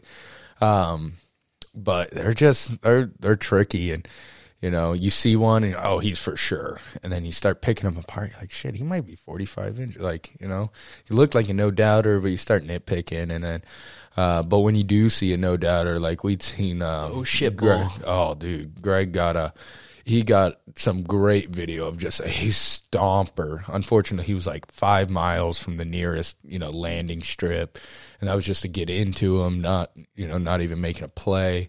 They're on like day six of their hunt. There was just logistically no way to kill him and get him packed out in the ten days, but he was easy seventy five plus. Like he was a dinosaur and he was just all kinds of ruddy got videos of him like just center punching other cows other bulls he was just freaking dude, dude was a after it. tank he was just like cool character had a big old fold in his pet all kinds of stuff going on dude was just a monster but he made it through and you know hopefully he'll be 80 inches next year you know he's out there but no it was it was freaking kick ass it was it was a good season. I've said that a bunch. I'm just I'm still high on the season. Oh, it's yeah. been you know, it's been a been a good, good good hunting year for your boy. It started all the way in January, but you know, it's been a good year. But no, that's that's how we were we were judging them out there at least. See, I think I've seen doing the, all the euros and stuff, and watching all the bulls coming in from our, you know, our local area. Not real. I didn't see one with four brow tines. I don't think. Yeah. Not one. You know, here we got uh, there was a shit ton of two by twos, a shit ton, but they'll be sixty plus inches. Hmm. You Yeah. know, but only have two brow tines on each side. And so then you you have to really play the guessing game. Oh, yeah. You know, but when you see a sixty inch plus, you're like, oh shit, Yeah. we're gonna shoot. And it starts to sag right on the outside of its head, around its antlers. Start to mm-hmm. see that little sag. Yeah, that was another one I forgot to mention. Yeah, exactly. When instead of bowing up, they're almost like laying down and out. You know, the weight of those antlers are pulling those main beams like, down. oh shit, Yep. oh shit, that's an oh shit bull. Shoot it. Yeah, and then if they're kind of itching, like acting like they're itching their back, if their heads up, if their uh, paddles kind of lay flat against their back, that's another good indicator. But yeah, no, it's tough because brow tines you're never guaranteed it. You can get some goofy genetics, like even that four brow bull we killed, like he had three real distinct brow tines, and then his fourth one was still probably three four inches, but it was kind of a kicker off of his third brow. Like a, so like a bay tine. yeah, and so it's just like it, it's tough reading them, man. It's freaking tough. Yeah.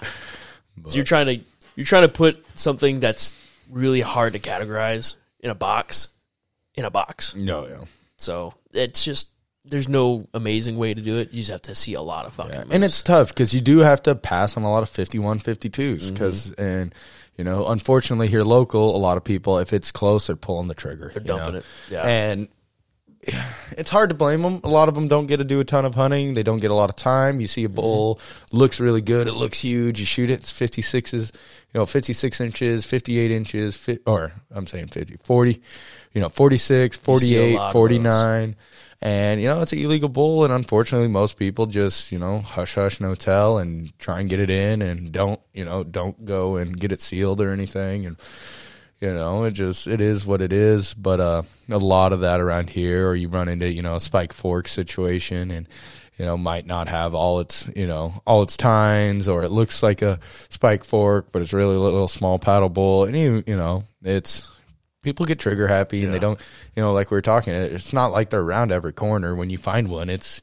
you know make your make your opportunity count. But if you want to do right by the population and be you know do right by the regs so a lot of times you gotta you know it's like man he's he's probably 50 he's probably 54 but is it worth Like said- losing my license over It's like- Here they see a lot of two by. All the ones I saw were two by two.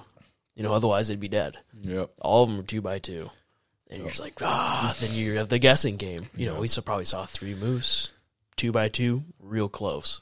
You know, probably upper 40s, Mm-hmm. maybe fifty. And you're just like, there's no definitive way to tell. Yeah. But I've seen, I saw a skull come through that was maybe 36 inches, four brow tines or three brow tines on one side and two on the other. yep You're like, you can't deny that. No, it's not huge, but it's legal. yeah, exactly You know, but it's a fucking crapshoot.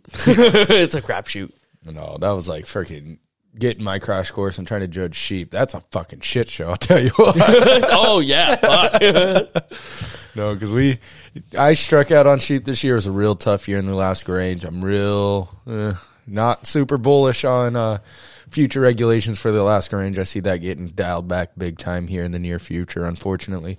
But um, got to see a ton of sheep, a lot of small rams, nothing legal. Had a good hunt, covered tons of miles. Got about I think it was just under 40 miles for that hunt. And, but uh, no no legal rams, but cool country. Got to see a bunch of animals, and it was just it was a good time, good weather, and couldn't have asked for you know much more. Would have been nice to see some legal rams, get to put a play on them, but that's just you know that's hunting. You can't. Yeah. but no, it was cool. First first hunt that I after the sheep season because I showed up due to some unfortunate circumstances, didn't get to do my first sheep hunt. Uh, one of our guides, Greg, had some medical issues going into the first hunt. Turned out to be some bad kidney stones. He had the idea that that was it. Um, and then I was supposed to be packing for that, but we sent one of our other assistant guides out just in case. Uh, Greg had to come out of the field, which he ended up needing to come out of the field. So it was a good, good play by Steve. Um, so I ended up around camp taking care of a bunch of stuff, doing some scouting. Um, then r- jumped into that second trip. Um, like I said, no sheep, but saw a lot of country, saw a lot of sheep, uh, and then rolled into our first uh, moose hunt, and that was when we found Houdini on the first day. Um, made a play on him, got into 350 on him bedded. He finally stood up, never gave us a good shot. Our hunter Tyler kind of got uh, antsy, wanted to try and make a play, move, move uh, shooting locations, try and get a shot. They ended up moving. I stayed to keep eyes on the bull, and uh, they ended up not being able to get in a spot to shoot. He finally he ended up giving us one one shot opportunity from where I was at. Stood broadside for about ten seconds, but he was kind of in a skyline position. It would have been a, a one shot and done. Mm. Um, so eh, Tyler might have taken a shot, might not have in the situation, but we were hoping to pull out, and find him the next day. Never saw him again, but that second day, uh, found a brown bear uh, while we were glassing for moose. Decided to make a play on it. Uh, horrible situation. We're stalking from below. Horrible winds blowing right up at him, but we were kind of like, you know, it's not a giant bear. Tyler was willing to shoot it. He had a uh, I think he had all three tags, all four tags, big mm. combo hunt. And, but he was willing to shoot it. Never shot in a brown bear before. Um, and we were like, you know, if we blow it out, no big deal. We're in a good spot to glass from up there. Get up there, blow the bear out, of course. you know, get up there, don't see him at all. Saw a little cow, real young cow caribou that we played with for a little bit up there. Um, she'd never seen people before, and we were just, you know, messing around with her. And um, then decided to kind of, we were just up and moving, covering country, and uh, wanted to kind of see where that bear went. So we kind of went in the direction we thought it headed, ended up glassing it up a big ravine away from us. And we were kind of like, eh, you know, no way we're to make a play on it. Sitting there, him and Han, about five minutes goes by. Like, shit, you know, he's sitting in this big open berry patch. It's on this little, like, kind of peninsula, not a peninsula, but we're up on this, you know, drainage up on the hillside and there's this big you know canyon between us and there's a canyon on the far side of where it's at so it's on this kind of finger plateau deal and we're like shit we can probably get to like because we're like 600 yards right now we're like we can probably get to like 420 maybe and we are like hey, you know tyler was a he's a decent shot and had the equipment to do it and we are like well shit let's see how close we can get we get to like 460 and like, this is about as close as we're going. We kind of, as a group, kind of look at each other, yeah, fucking go for it. and, uh, we kind of sat there, hemmed and hawed, and decided to give it the green light. And Tyler and Greg both line up on it, and Tyler shoots his first shot, hits it high, but hits it, spins it. You know, she spins around, starts heading downhill, and then lead just starts filling the skies, and um, you know, roll her real good, and uh, you know, hit her real good, got a couple shots in her, and finally go goes over this rise, so can't see her anymore. And so we start working our way to her, stop in the bottom, give her some time, get some snack, filter some water, and then work up there, find her. She's still got a little life in her, so plug her with one more. And uh, got some pictures of her. You know, it was a uh, not sure on the age, but it wasn't. It, it was a sow. wasn't quite like full mature. Yeah, it's a mature sow. It's probably eight nine years old, but not super old. Gorgeous hide though, beautiful chocolate legs, blonde body, kind of blonde mohawk going down its spine. Real gorgeous bear. You know, probably seven and a half foot mountain grizzly, which you know, solid sow for that area. Um, and got her dressed out, and I packed her out, and we. Eh, it was about as a crow fly, probably three and a half miles, but packing it out, tracked it at I think five point two miles, which about two mile and three quarters of it was riverbed with waders, um, which wasn't bad. Flat walking, but just walking on rocks and stuff. But you know, Barney's pack handled it great. I had you know my gear plus the full bear hide and skull, and you know packed it out no problem, and um, continued to hunt for moose the rest of that trip. Just you know couldn't couldn't seal the deal on it. I ended up flying out to go help with that caribou because um, things once I packed that bear out, things got hot and heavy pretty quick. Packed that bear out, had a day to flesh it, got in the cub, go pack those caribou out. Got done with that. Next day, flew out to go pack that moose. Got done with that, then rolled into the next hunt, and so I had about a six day break there, uh, just hunting. But then, yeah, I rolled right into that last moose, and then uh, pretty much as soon as I as soon as we were done with that, got back to camp. Uh, was supposed to fly out that day. Uh, that got pushed back due to some weather and just timing stuff. So flew out the next morning, and then I think that was like the 16th, 17th. Rallied down to Homer real quick. Saw Jordan.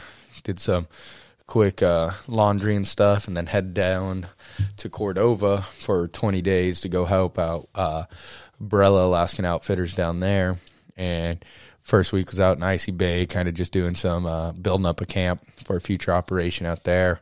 And then uh, we had one client out uh, bear hunting. He ended up getting a nice wolf and ended up getting a real nice, uh, I think it was like nine and a half foot boar, but no teeth, just old bruiser bear. And um, and then flew out back to Cordova because we were out in Icy Bay for that down by Yakataga and flew back into Cordova, then headed up for a goat hunt uh, with that trad bow hunter, and you know we already covered that just shit weather, but that was that was pretty much the season, man. It was freaking it was it was a doozy. It was good. That's pretty rad, dude. Heck yeah. Didn't wash my nuts for about thirty days for a stint. That was sweet.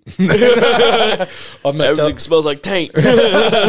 but it didn't due to those wool underwear. If anybody out there, if you yep are in a if you're going to be out for an extended period of time, like you know 10 12 14 days look into a good pair of wool underwear i've always worn like wool long john like merino wool long johns and stuff but i always generally wear you know either a comp- you know, synthetic like compression short style boxer or just you know coat you know some type of comfy boxer but they just start to smell real quick if you're out there working hard you know you got you know swamp butt going all kinds of stuff you know, you get stinky pretty quick. Mm.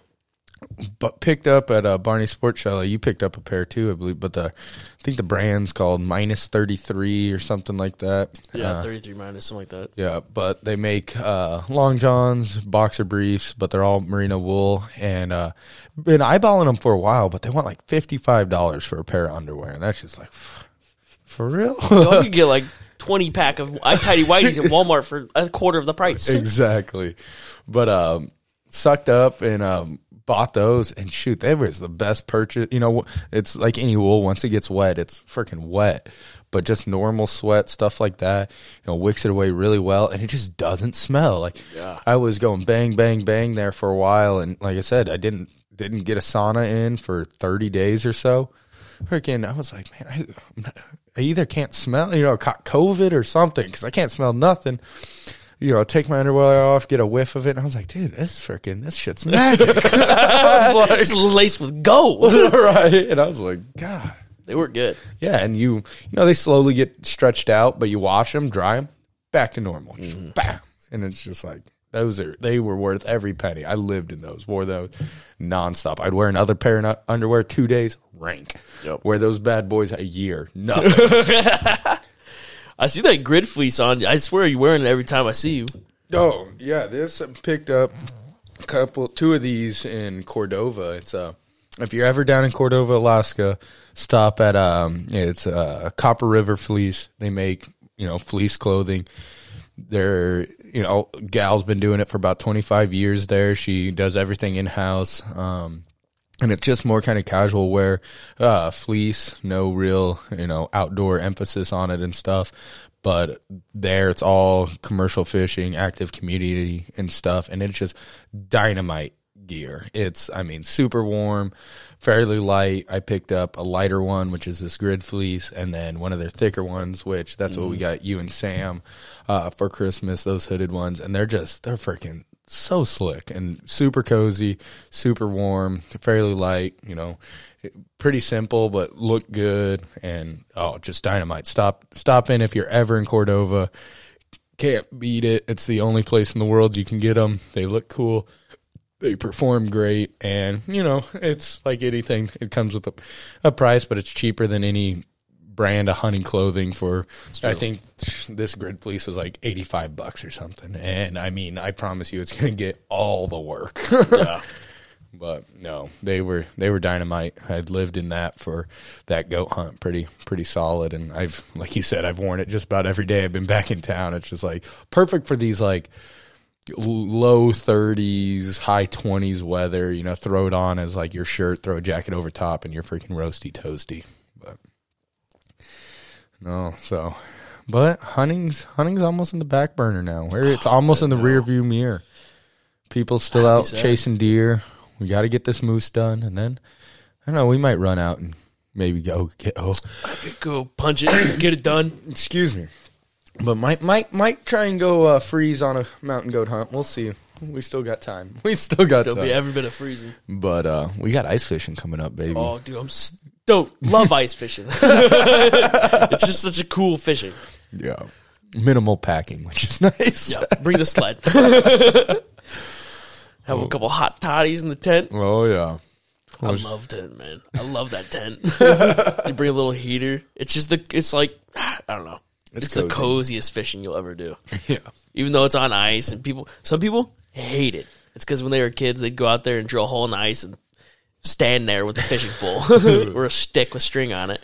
Yeah. But you can make it as luscious as you want. yeah, we got it. We've got it figured out. That's our that's our retirement hobby right there. For sure. I want like a trailer with you can punch holes in the bottom of the trailer with like Oh yeah. little lift lid, hideaway lids. Mm-hmm. Have TVs in there. That's that's like not even fishing, man. Oh shit. Well, anything on the home front go crazy while I was gone for y'all? No, thank goodness. Yeah. Nothing crazy. That I know water froze up the other day. Yeah, son of a bitch. Yeah. I had to get the heat tape and the heat gun out. It was it got cold there for a little while. Yeah, I mean, cold for us. Yeah. Not negative by any means, but you know, teens. Too cold. you got cold. Too cold for us banana belt boys. Yeah, plug the truck in. but turned out good. Sucked to work in, but we'll try to find indoor activities. Yep. There's always something to do. Uh, we had uh, the first, or it was, I think it was the first day we made it down to the coast down in Texas. We'd gone uh, pretty much the whole fall without a big incident. Jordan had been doing good. She'd seen a big black bear a couple days while I was in Cordova that was checking out the house. And then while we were down in Texas, he decided to come back and he broke into the chicken coop and whacked four of Jordan's chickens, which those are her babies, and it was a shit show for a little bit there, boys. It was pretty touch and go. it was she was not having a good time, and uh, so that that was that was tough. Uh, luckily, he didn't do too much damage. Uh, he got the guinea fowl, hen, one of our sex link, and two of our Rhode Island reds, and then we had the male guinea hen still, but uh, he ran away. Um, Lost his lady. yeah, exactly. His wife got murked, and so he decided to, you know, fly the coop and just I don't. I, hopefully, he's bugging somebody else. He's probably dead, but you know, life's a bitch, and then you die. Then you So- die. That's fucking right.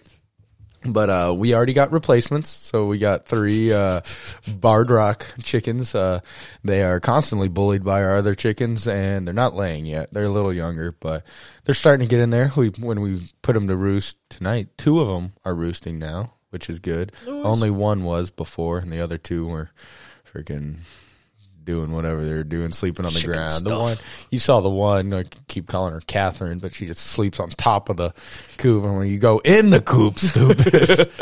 It's like I bought you this nice insulated coop. It's warmer in there, I swear.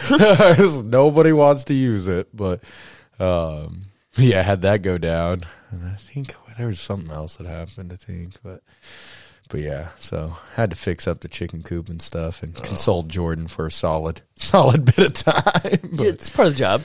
oh yeah, but. Other than that, it's been going good. Getting cold. Got to get the oil, oil in the shop, so uh, we don't have to sit here in our full uh, hunting gear That's all I've been doing. Getting heating oil, transferring it from one barrel to the other barrel, and then trying to ferry it with a dolly and a sled over the house and get it all. It's jacked. you need a better system.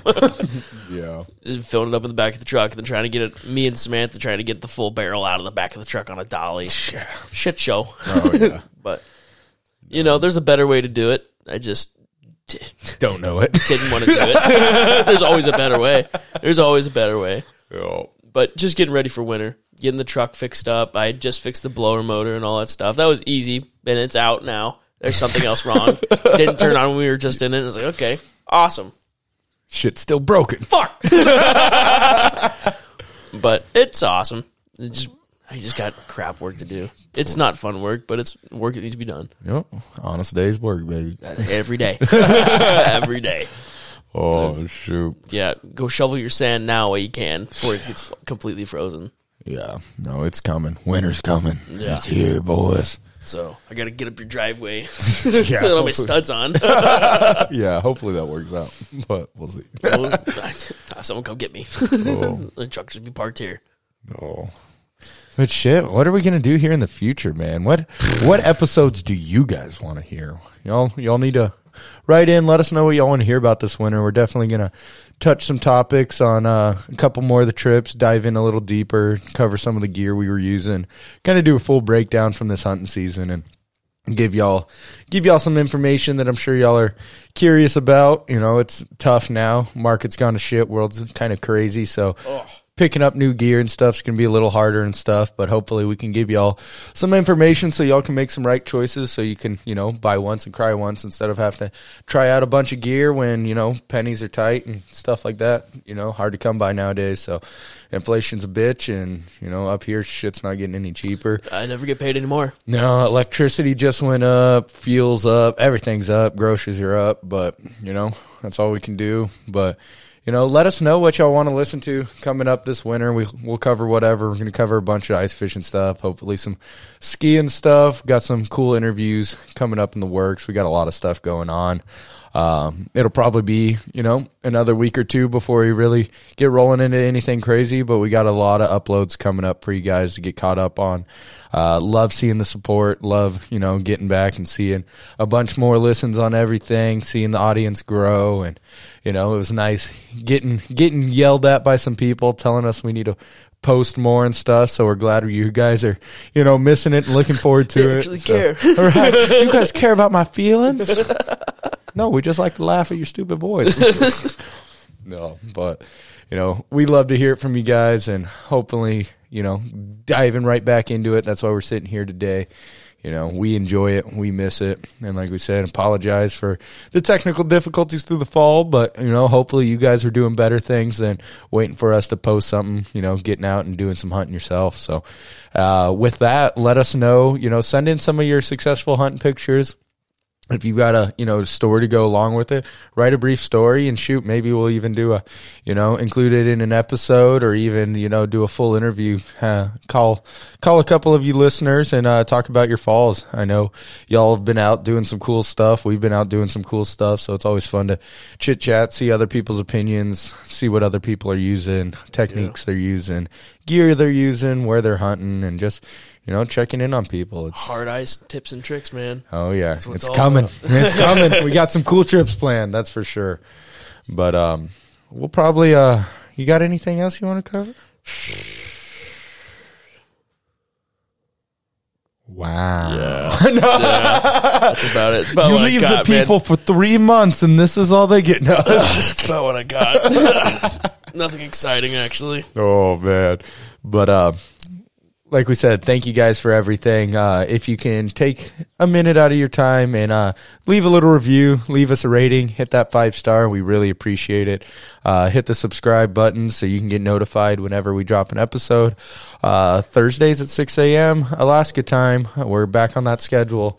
Like I said, we might be dropping some weekend bonus episodes, some in the field stuff that I recorded while I was gone, as well as some uh, episodes that Sean and Sam recorded that we were unable to get uploaded before our technical difficulties occurred.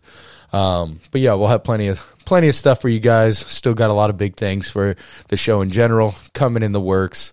Uh, like everything, it's a it's a slow process to build a build an empire, but we're here to build it with you guys. Rome wasn't built in a day, baby. Exactly. So, no, we love every bit of input you guys give us, and we're hoping to kick back all of it back to you guys. That's what we're here to do it for.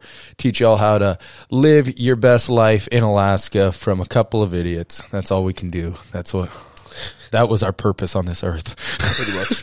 Freeze our ass off in your shitty garage and talking into a microphone. My toes are cold as fuck. well, uh, we need to go defrost uh, Sean's toes because he's being a prissy little Hey, I whiny got, I pants. got XtraTufs on, man. Yeah, you should have got nicer ones then, because mine aren't cold. Fuck you, insulate extra tufts. Swamp ass feed every day.